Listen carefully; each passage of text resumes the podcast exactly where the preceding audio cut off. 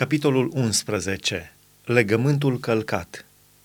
Iată cuvântul Domnului care a vorbit lui Ieremia din partea Domnului astfel. Ascultați cuvintele acestui legământ și spuneți-le oamenilor lui Iuda și locuitorilor Ierusalimului.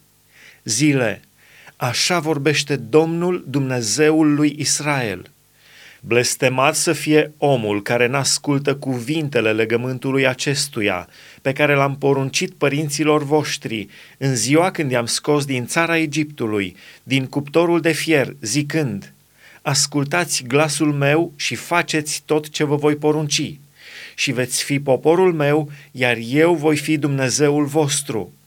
Atunci voi împlini jurământul pe care l-am făcut părinților voștri, că le voi da o țară în care curge lapte și miere, cum vedeți astăzi. Și eu am răspuns, Amin, Doamne.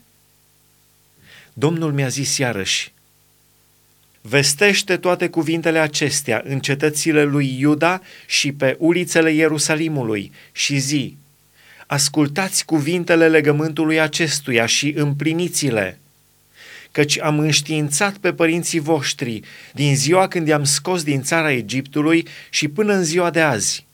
I-am înștiințat în toate diminețile zicând, ascultați glasul meu.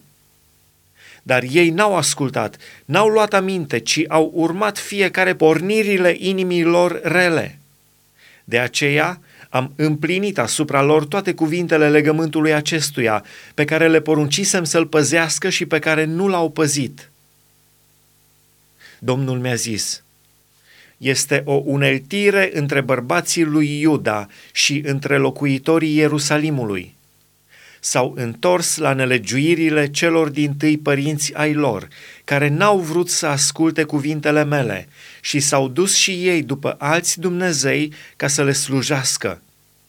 Casa lui Israel și casa lui Iuda au călcat legământul meu pe care îl făcusem cu părinții lor.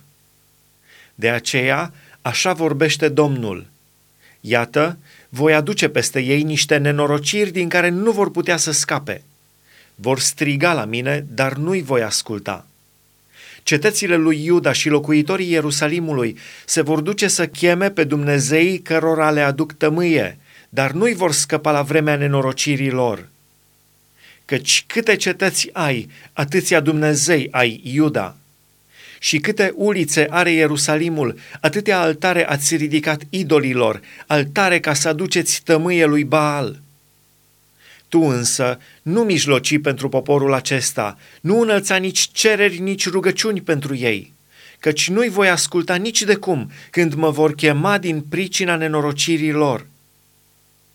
Ce ar putea să facă prea iubitul meu popor în casa mea? Să facă o mulțime de nelegiuiri în ea? Vor îndepărta juruințele și carnea sfântă răutatea dinaintea ta? Atunci ai putea să te bucuri. Măslin verde, gras și cu roade frumoase și plăcute, este numele pe care ți-l dăduse Domnul, dar cu vuietul unei mari trosnituri îl arde cu foc și ramurile lui sunt sfărâmate. Căci Domnul oștirilor, care te-a sădit, cheamă nenorocirea peste tine, din pricina răutății casei lui Israel și a casei lui Iuda, pe care au făcut-o ca să mă mânie, aducând tămâie lui Baal. Domnul mi-a dat de știre și am știut. Atunci tu mi-ai arătat faptele lor. Dar eu eram ca un miel blând pe care îl duci la măcelărie și nu știam planurile rele pe care le urzeau ei împotriva mea zicând – să nimicim pomul cu rodul lui, să-l stârpim din pământul celor vii, ca să nu-i se mai pomenească numele. O, Doamne, Dumnezeul oștirilor, Tu care ești un judecător drept, care cercetezi rărunchii și inimile, fă să văd răzbunarea Ta împotriva lor, căci Ție îți încredințez pricina mea. De aceea, Așa vorbește Domnul împotriva oamenilor din Anatot, care vor să-ți ia viața și zic, nu proroci în numele Domnului, căci vei muri ucis de mâna noastră. De aceea, așa vorbește Domnul oștirilor, iată, îi voi pedepsi. Tinerii vor muri uciși de sabie, iar fiii și fiicele lor vor muri de foamete și niciunul din ei nu va scăpa, căci voi aduce nenorocirea peste oamenii din Anatot, în anul când îi voi pedepsi.